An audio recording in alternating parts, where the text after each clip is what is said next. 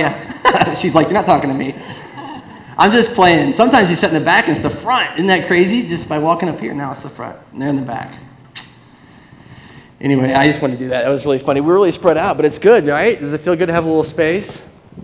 I kind of dig it, like the tables. We got empty, more empty seats up front, but, uh, but I'm sorry I walked back there. I, I know some of you in the back were really uncomfortable just now. That was terrible. Um, well, we're just glad you're here today with us, worshiping with us, and I, am so excited, uh, as always, to be gathered with you again and uh, learning about uh, God and, and um, Jesus Christ and the kingdom and, and, all the things that we study each week. And, and you know, one of the struggles for me, uh, I, I think, is um, sometimes when I read the scriptures, it seems so simple, you know? Or sometimes when I hear uh, someone explaining the truth of the gospel of Jesus Christ, it seems so simple. And, um, and so I just, it, it, just, I guess I run into this a while, and I hope you'll allow me a, a, few minutes to, just to be human, you know? But I just run into this thing where it just it doesn't seem that complicated. But yet somehow, out, out in the mess of life, it gets very complicated, doesn't it? Uh, somehow out there, it doesn't quite feel the same. You can have a private conversation, an intimate conversation with a friend about Jesus Christ, and you can, in that moment, completely understand what it means. Well, as much as we can, right? I mean, you can, com- you can just have this conviction, this moment, this God moment in your life where you're like, wow, I get it, man. That's awesome. And, and, then, and then 10 minutes later, you're just awash. You ever feel that way? I, I almost think it's uh, a little sense of humor that God might have. Because it seems like right after those moments we have it figured out, something just happens and the rug's out front of you, and you're just like, whoa. And you know where we find ourselves again is caught up in that thing called faith, caught up in that thing called trust, caught up in that thing called uh, I don't have it all figured out, but I know the one who does, right? And we, we just constantly, constantly uh, couch our words and be careful of who we are. And, and I'm going to ask this morning, I come this morning, again, very, uh, my very human nature, right, to the gospel this morning. I come very much as who I am before God. Uh, so much of our life, um, we were talking this week in the office, and one of the things that, that I know we a lot of people are on vacation, we were on vacation. One of the things that happens is you kind of lose all those trappings that, that define who you are. And um, so much, I think, of what we surround ourselves with are things that help us feel more important or more significant. And last week's uh, work through Ecclesiastes uh, would have tabled all that conversation, right? Those of you who are here. Um, I'm actually going to start this week in Ecclesiastes. You don't have to turn there, but I'm just going to read this one little verse out of Ecclesiastes um, that, that kind of spurred the thought for this week's sermon and our time together, our conversation. I do pray it's a conversation. By the way, if you don't have a, a, a bulletin, I'd invite you to get one or something to write on. Don't have to be a bulletin, just something you can write your notes on and stuff, because uh, we believe this time and space is for God to speak to you, and um, that's really what our goal is. Someone was telling me last week, they said, well, I came in and I started reading Ecclesiastes and you started preaching. I kept reading Ecclesiastes. And they felt they were like a little bad. And I said, that's perfect, right? I mean, it's about God speaking to you. And that's exactly what happened. Uh, person. But listen to what it says in the fourth chapter of Ecclesiastes. We kind of talked about this last week a little bit, about this guy who was alone, this kind of workaholic idea, this, this thing where you end up isolating yourself from the world through your work. But this is what it says. I want to read it again. 4 8 says, There was a man all alone. He had neither son nor brother, and there was no end to his toil, yet his eyes were not content with his wealth. And he says, For whom am, am I toiling? He asked. Why am I depriving myself of enjoyment? This too is meaningless. It's a miserable business. And then he said this thing here that struck me, and, and uh, we're going to spend the next three weeks talking about this idea. But he said this thing here. He says, This is Solomon speaking. He says, Because two are better than one, because they have a good return for their work, right? So don't be alone in your work. If one falls down, his friend can help him up. But pity the man who falls and has no one to help him up, right? Also, if two lie down together, they're going to keep warm. But how can one keep warm alone? Though one can be overpowered, two can defend themselves.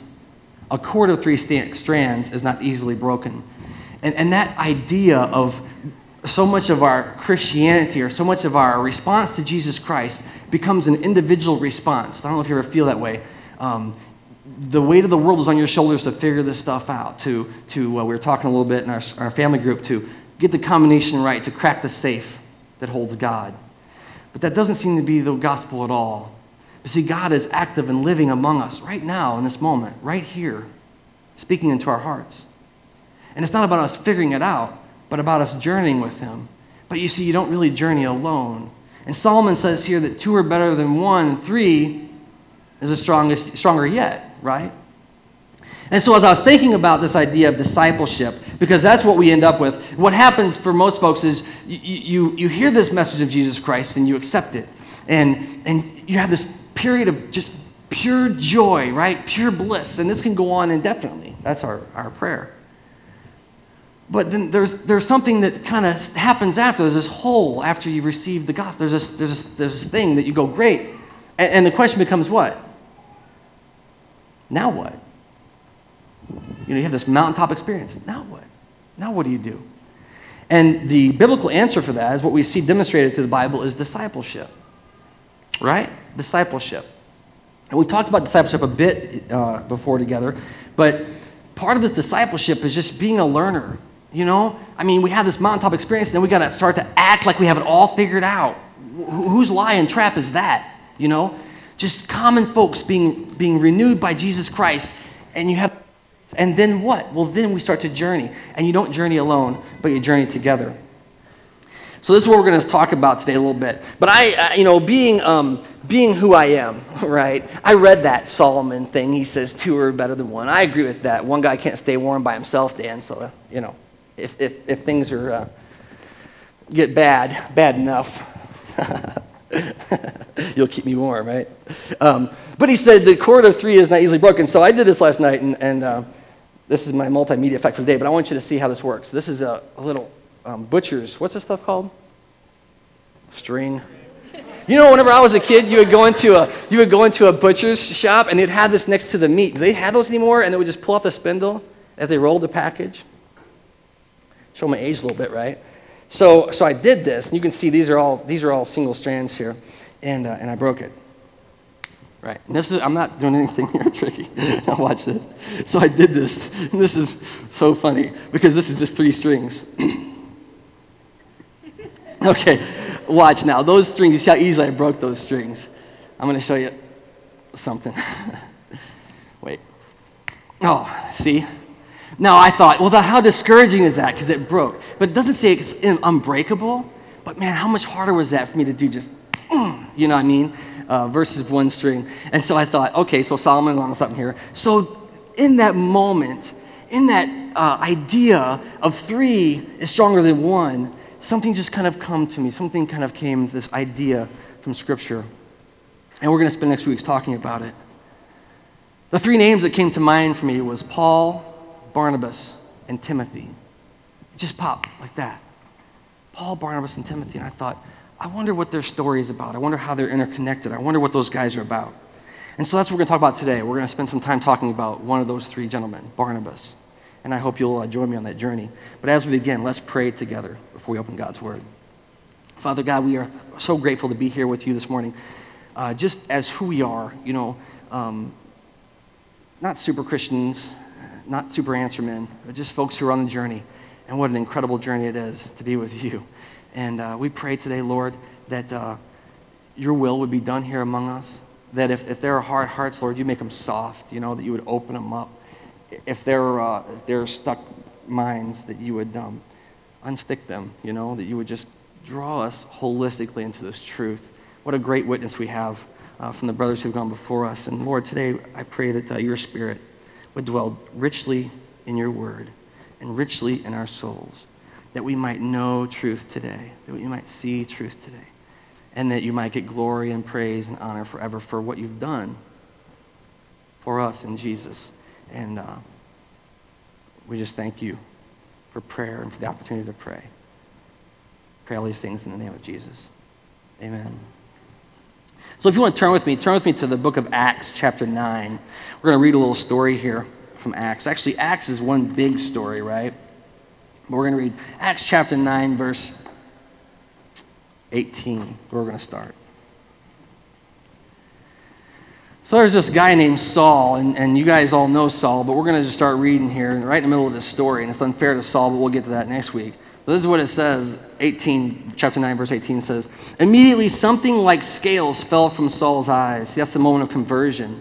And he could see again. He got up and he was baptized. And after taking some food, he regained his strength. Saul spent several days with the disciples in Damascus. At once he began to preach in the synagogues that Jesus is the Son of God.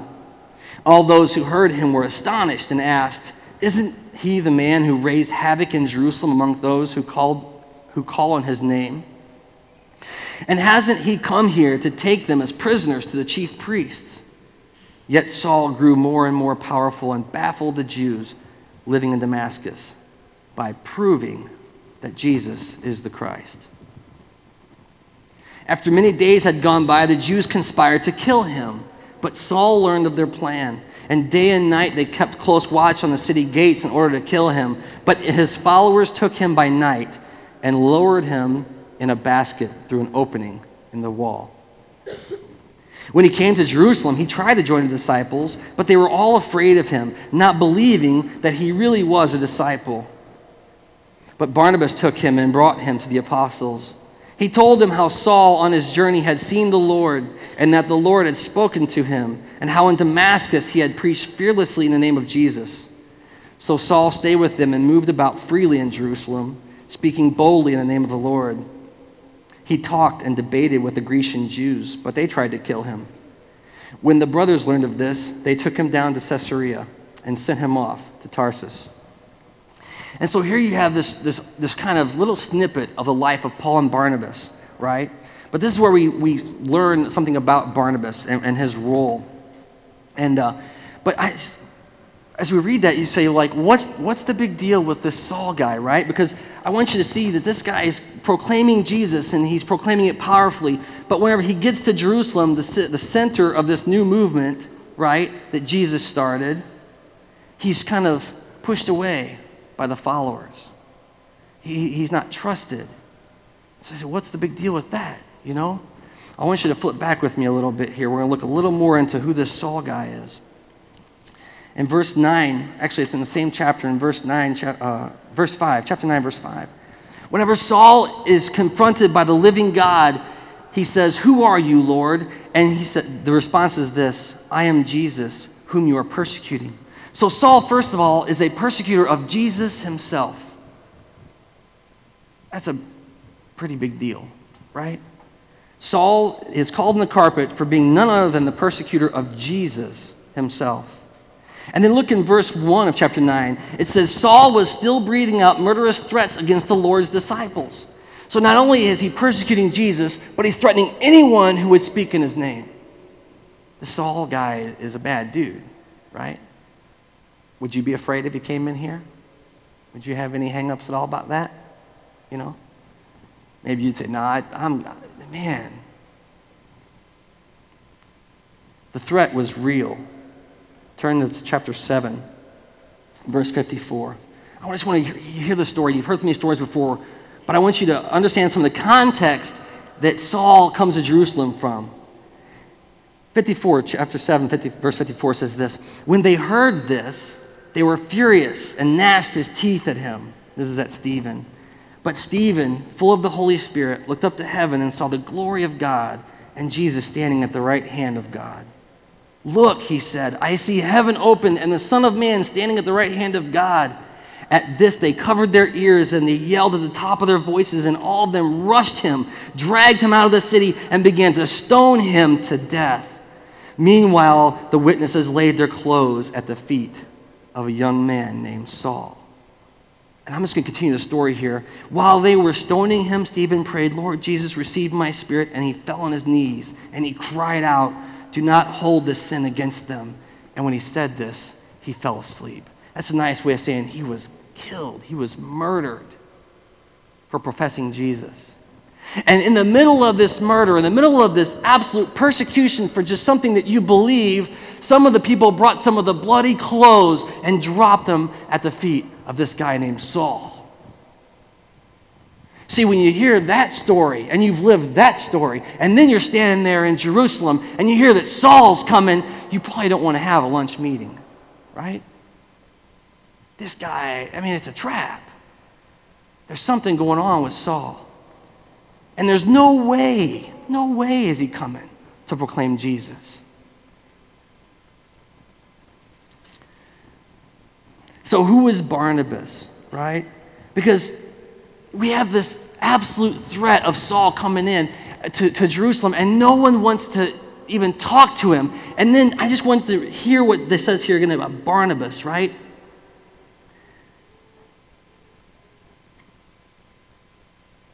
He tried to join the disciples in verse 26, but they were all afraid of him, not believing that he was really a disciple. What does disciple mean? I want to lower the bar a bit on disciple this morning. Is that okay with you all? I don't want to keep discipleship way up here where none of us can get to it. It's right down here. It means you're a learner. You're one who is learning from Jesus, right?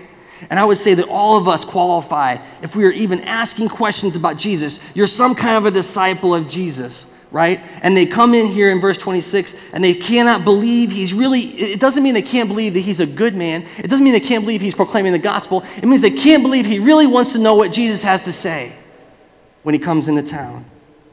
But in 27, Barnabas took him and brought him to the apostles. Now, who is this Barnabas guy? Who, who is he that he would come out to the murderous Saul and bring him to the disciples? That's a crazy thing, isn't it? I mean, do you think Barnabas had any risk in this? Was there anything that could happen to him? It could be a trap, right? Could be killed. He could be excommunicated from this new movement that Jesus started. These guys were really afraid. And here's Barnabas bringing this guy into the fold. Barnabas steps up. I don't, I don't know. I don't know if you can relate to how Saul would feel here. Have you ever had that experience in your life where you've been completely changed? Do you ever, do you remember, we were talking this morning about high school yearbooks and stuff. Do you remember the high school yearbook? How do you like class reunions? Is that a fun experience? Man, you can go like to the 20 year class reunion. You are completely different, but you got all that old baggage just following you around, doesn't it? Just like a little pull toy just dragging behind you. You're not that person anymore. You ever been Saul? You ever been Saul where he's, I know who you are, I know what you're about. Here's the other side of the question Have you ever had to vouch for someone at great personal risk? How many times you get burnt by vouching for someone and then you don't vouch for anybody anymore? You know, it's a great American pastime. I can only speak for myself here. because we are so tired of getting burned by people. You, you stand up for somebody. No, that's a good man. That's a good woman. That's an upright person. And then they just pull the rug out from you and you go, stupid, stupid, stupid, stupid, right? And the next time, and the next time, and the next time. Barnabas stepped into that breach. I'll tell you a little story here. I remember one time whenever I was a little boy, I was in grade school. And if you don't know about this part of my story, I apologize uh, for not telling you before now. but I was the kid in the playground that always got beat up. You know, I mean, I was that kid, man. I was like, I, I always got beat up in the playground. And, uh, and I tried not to get beat up in the playground, but it never worked, like all my little strategies and stuff. One day, there was this new kid at school, and his name was Mike. And uh, he shows up, and the gang left me alone because there was a new kid in school.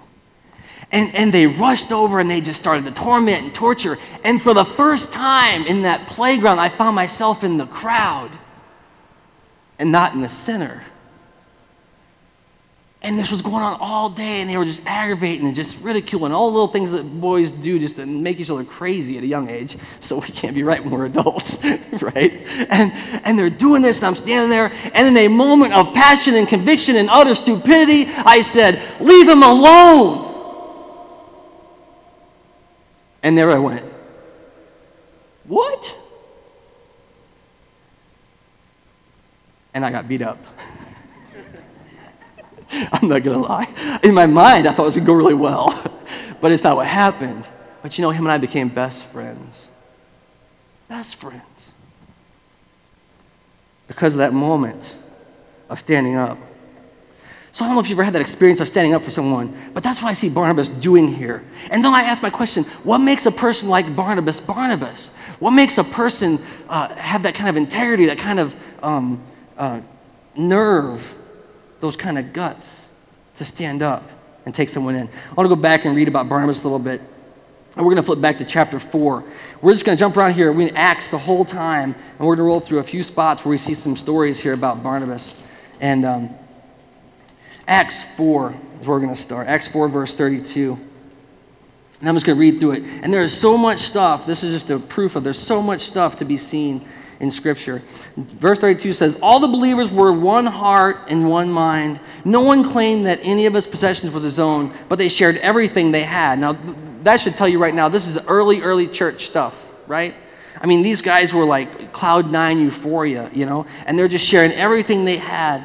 And with great power, the apostles continued to testify to the resurrection of the Lord Jesus. And look at all the words there, man. Testifying to the resurrection of the Lord Jesus. There's a lot there.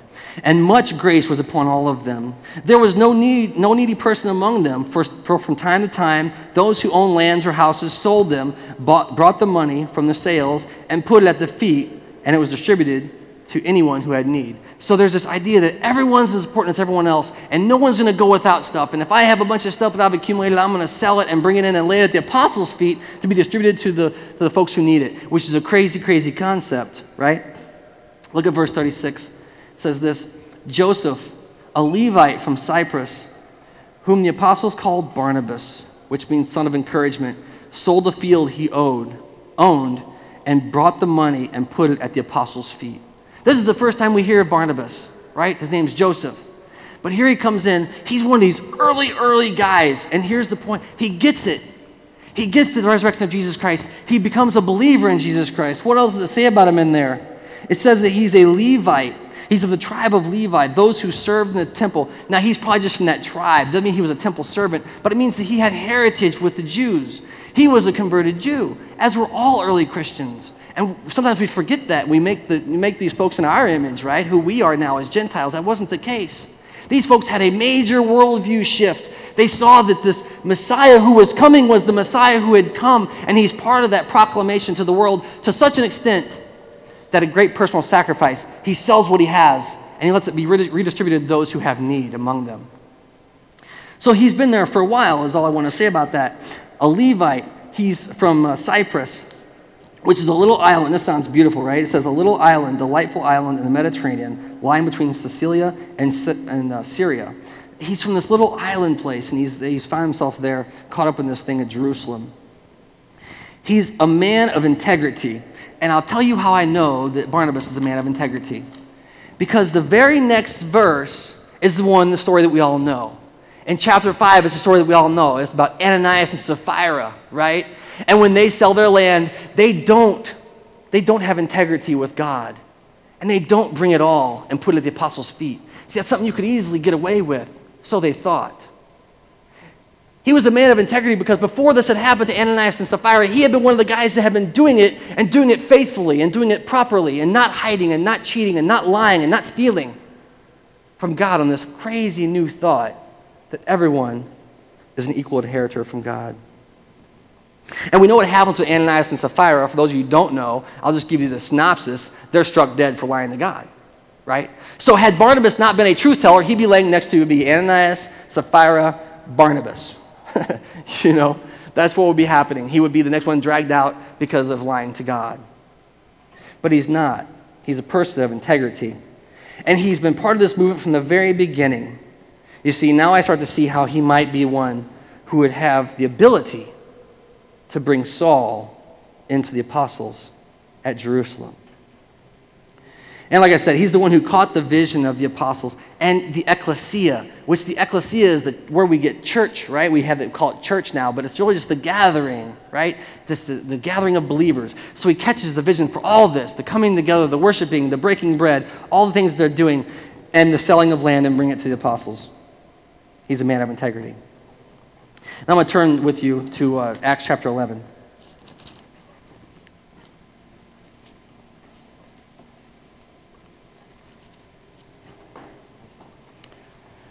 Chapter 11, verse 19, I think is where we're going to start. Yeah, we're going to start there. But I hope that you see that the, the ability he had to bring Saul to the apostles was a risky, risky business for him. He had a long time with that group of people. He had a lot on the line. You know what I'm saying? He had a lot to lose, right? And yet he risked it all for this guy named Saul. Here's what it says in verse 19.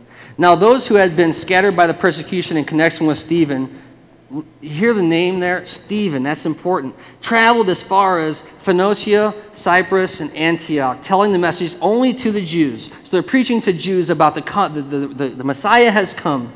Some of them, however, men from Cyprus and Cyrene, went to Antioch to begin to speak to Greeks also, telling them the good news about the Lord Jesus. The Lord's hand was with them, and a great number of people believed and turned to the Lord. So these guys who are going out spreading the gospel decide, let's go talk to the non Jews and see what they think about it. That's the Gentiles. That's us, folks. And they start to see the same response there. God's hand was with them, bringing this great news of the Messiah that had come for the whole world. News of this reached the ears of the church at Jerusalem, and they went to Barnabas. They sent Barnabas to Antioch, right? When he arrived and he saw the evidence of the grace of God, he was glad and encouraged them all to remain true to the Lord with all their hearts. He was a good man, full of the Holy Spirit and of faith, and a great number of people were brought to the Lord. They sent him out from Jerusalem to examine. Again, he has some status. This is after he brought Saul in, fair enough, right? But I want to go back for a minute to see what he said about Paul when he brought him in. 27, chapter 9. But Barnabas took him and brought him to the apostles. This is Saul, the one who's been murdering them. And he told them, he testified to them how Saul on his journey had seen the Lord, and that the Lord had spoken to Saul, and how in Damascus he had preached fearlessly in the name of Jesus. So Saul stayed with him and moved about freely in Jerusalem. You see, he took everything that he had and he laid it on the line. Do you ever put your neck out for somebody? Do you ever, do you ever, do you ever have that experience in life? He took him in there and he, he said, This is his story and this is the guy, and you've got to let him be part of our movement. It's, he's a really good guy. And, and that's what happened. So he gets sent out. Now, this all becomes important here in chapter 11, too, right? Because he kind of, he's an encourager, right? It says here in 22, news of this reached the ears of the church at Jerusalem, that's the ecclesia, and they sent Barnabas to Antioch, right? They sent him to investigate. So now they say, Go, check it out. Where did Paul go? Does anyone remember? Tarsus. That's right. Paul was sent to Tarsus. And then, and then uh, Barnabas stays behind, and they send him out to Antioch to discover what's going on with the Greeks in Antioch, right? They're just hearing all these reports back in Jerusalem, the center of the movement. And they sent Barnabas to Antioch. When he arrived and he saw the evidence of the grace of God, he was glad and he encouraged them to remain true to the Lord with all their hearts. Man, what a great, great thing Barnabas does.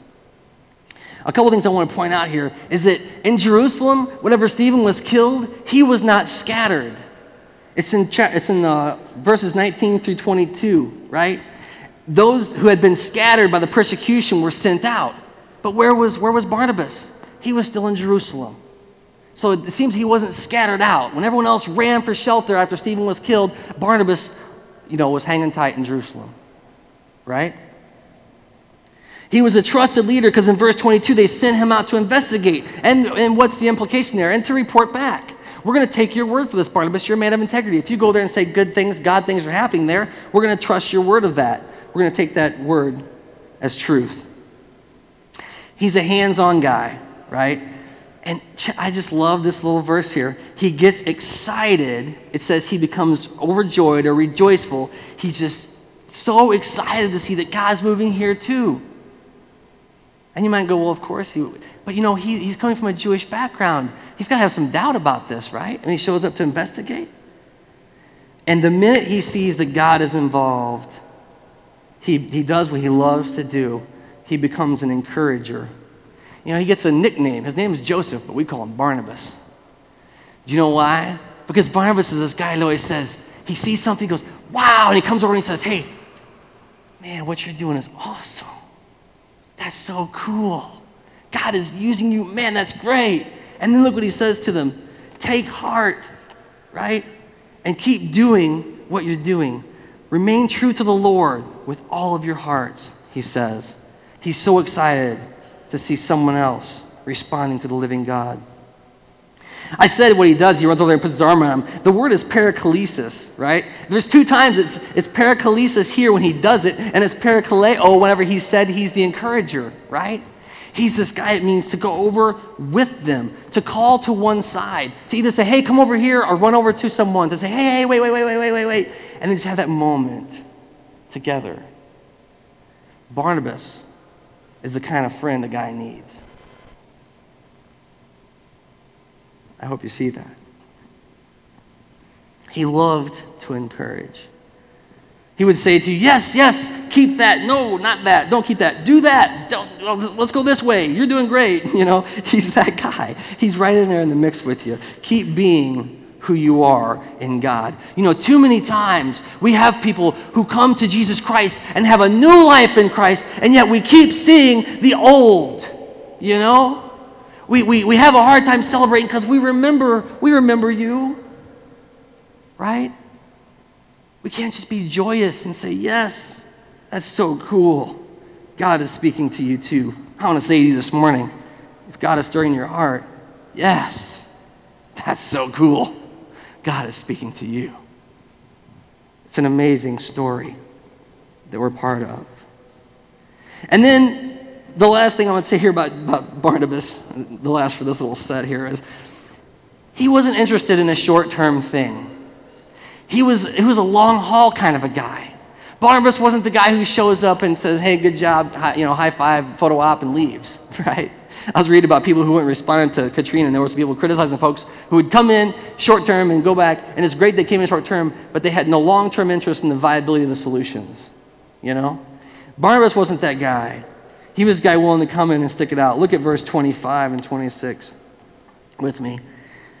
He was a, let's just look at the testimony, by the way, in 24. He was a good man, the text says. He was full of the Holy Spirit and full of faith, and a great number of people were brought to the Lord.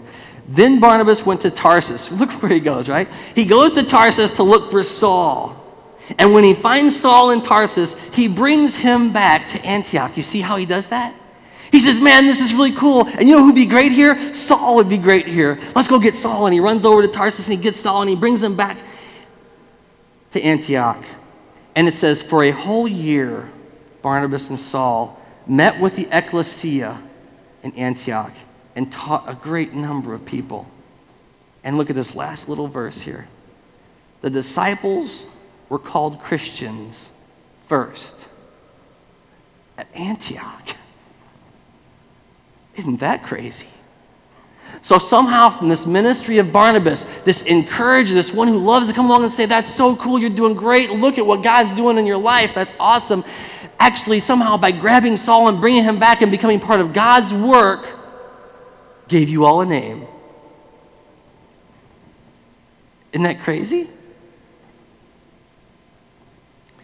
The word Christian was actually a little derogatory originally. It was called baby, baby Christs. Oh, yeah, you're those baby Christ, those baby messiahs. You're those little bitty messiahs. You're those people who think the Messiah has come. Oh, you crazy Messiah people. You know, this is what it meant. It was this, you're the Christians. But now we say, yeah, we're the Christians. It's a beautiful thing. And this first happens at Antioch. And then after that, and if you have all read Acts, and if you haven't, I pray you would read Acts because Acts is a beautiful story. We'll be talking about it, I think, for a while. But this idea of, of Acts 13, 14, 15, the whole thing is a chronicle of this journey that Paul, or uh, that Saul and uh, Barnabas take, right? The whole thing is a chronicle of their journey. And the whole tale just starts to unfold this journey they have together. He's not just in Antioch for a year with them, but then they're released from Antioch and they go from Antioch to, Sec- to Seleucia, Cyprus, Salamis, Paphos, Perga, Pamphylia, Pisidian, Antioch, Iconium, Lystra, Derbe, and then for good measure, they go back the other way and go through every town again and they keep doing this together. They have this huge, incredible journey together. Barnabas and Saul. And what's so crazy is that it all started when Barnabas had the courage to put his neck on the line for this murderer, murderer named Saul.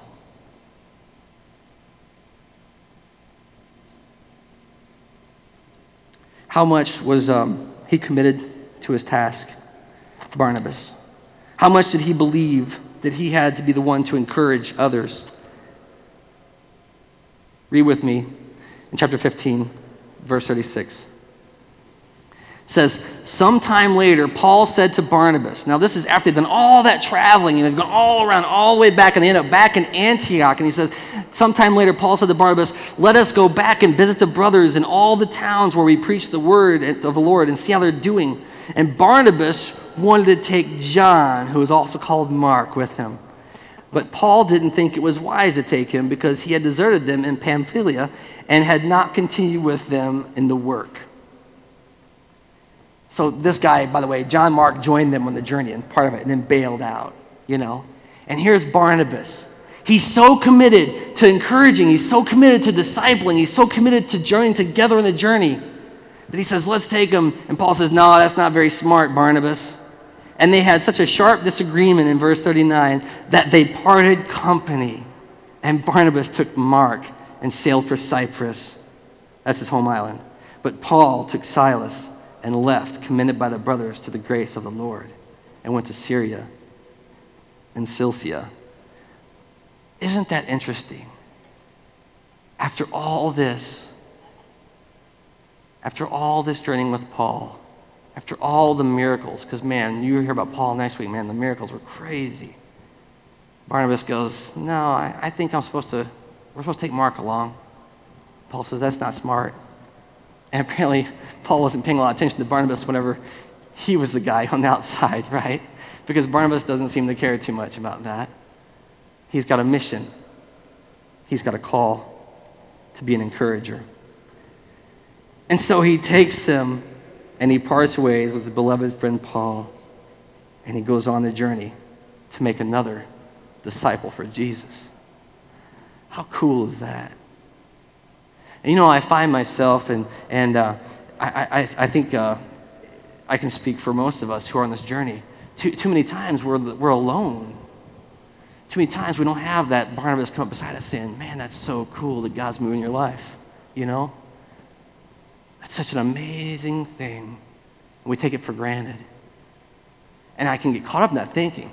I can think, Oh, poor me. If someone would just come along and encourage me, if someone could just take my hand and say, Good, let's go this way. You're doing great. God's in it. How much of a, of a powerful, of a, you know, the, the blessing that is to you in your walk with Jesus. Because if you get along long enough, alone long enough, you start to, you start to actually, you start to think, this is crazy. This is crazy. And then God reveals truth through a friend. But the flip side of this all is this you can be a Barnabas. You can be a Barnabas. I can be a Barnabas. I can go up to someone and say, Man, that's awesome that God's moving in your life. In the littlest ways, that's so cool. Because if you've met Jesus Christ, you know it didn't start by getting knocked off of a horse. Maybe it did for you, but, but it probably started as a little seed of something that you couldn't get right in your life. A seed of something that you couldn't make peace with in your life. Whatever it was, it was the grace of the living God working in your life. And you can be the person to fan that. Say, yeah, that's awesome that God's moving in your life. I pray that prayer today, that we would all be Barnabas to someone. Let's pray together.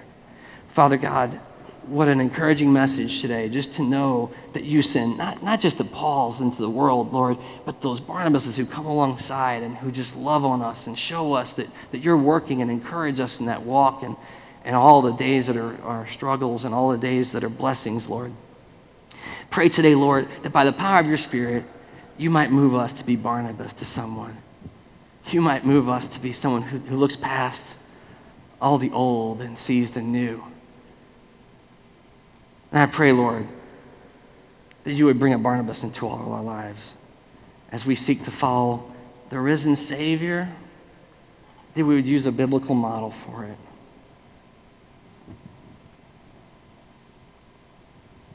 In all ways, today, Lord, I pray you're glorified, that you're glorified. Pray this in Jesus' name. Amen. See, here's the question that we end up with of this whole thing anyway. So many of us work so hard to build up a lifetime of a good reputation. You know, a, a good name is worth more than silver or gold kind of stuff, right? But if you never risk it on anybody, if you never take a chance to, t- to stick your neck out for somebody else, how, what good is it? for you to have a reputation at all. It's just going to be some prideful thing. One came, one came who had the best reputation, the best reputation. He was one who could stand in front of any crowd and not be condemned. He was one who could stand up to any criticism, any so called truth, because he was truth. And when Jesus Christ came and stood there in that moment, he did not keep his integrity for himself. He did not say, Look at my life, you cannot condemn me. He laid himself out and died for us. And that's the model that we profess, Christians. That's the model of success in our world. It's not to, to be self righteous, to be self approved, to be holy unto yourself, but to proclaim that message that there's one who did come, there's one who was, and he's the one that brought grace to me. I'm going to say to you this morning that if you don't yet know Jesus Christ, man, that, that bar of discipleship is so low. Jesus is waiting, waiting. And, and uh, you go, man, there's no crazy Christians. And I go, brothers in Antioch got the same, got the same treatment. There's so much truth to be found in the God who came to earth to dwell among us and then live perfect, sinless life above reproach and die as an outcast. And if you don't know the forgiveness of that one who makes peace with God, I pray that the Spirit would move in your life today to make that happen. And uh, for all of us who've made that uh, decision, that acceptance, who just turned around and opened our hands and received it, I pray we would start that journey again today of being a disciple of the risen Christ. If you want to pray, pray. If you want to pray, you can come up front and pray with me if you want. You can meet with me later and pray, talk. This is a human condition that we're talking about today the need for the living God. Okay? This isn't some far away, by and by spiritual idea. It's a very human condition that we find ourselves in. So if you want to pray, meet, talk, whatever you want to do, I invite you to do that. But I invite you right now in this moment to spend some time with the living God, reflecting on the truth of Jesus.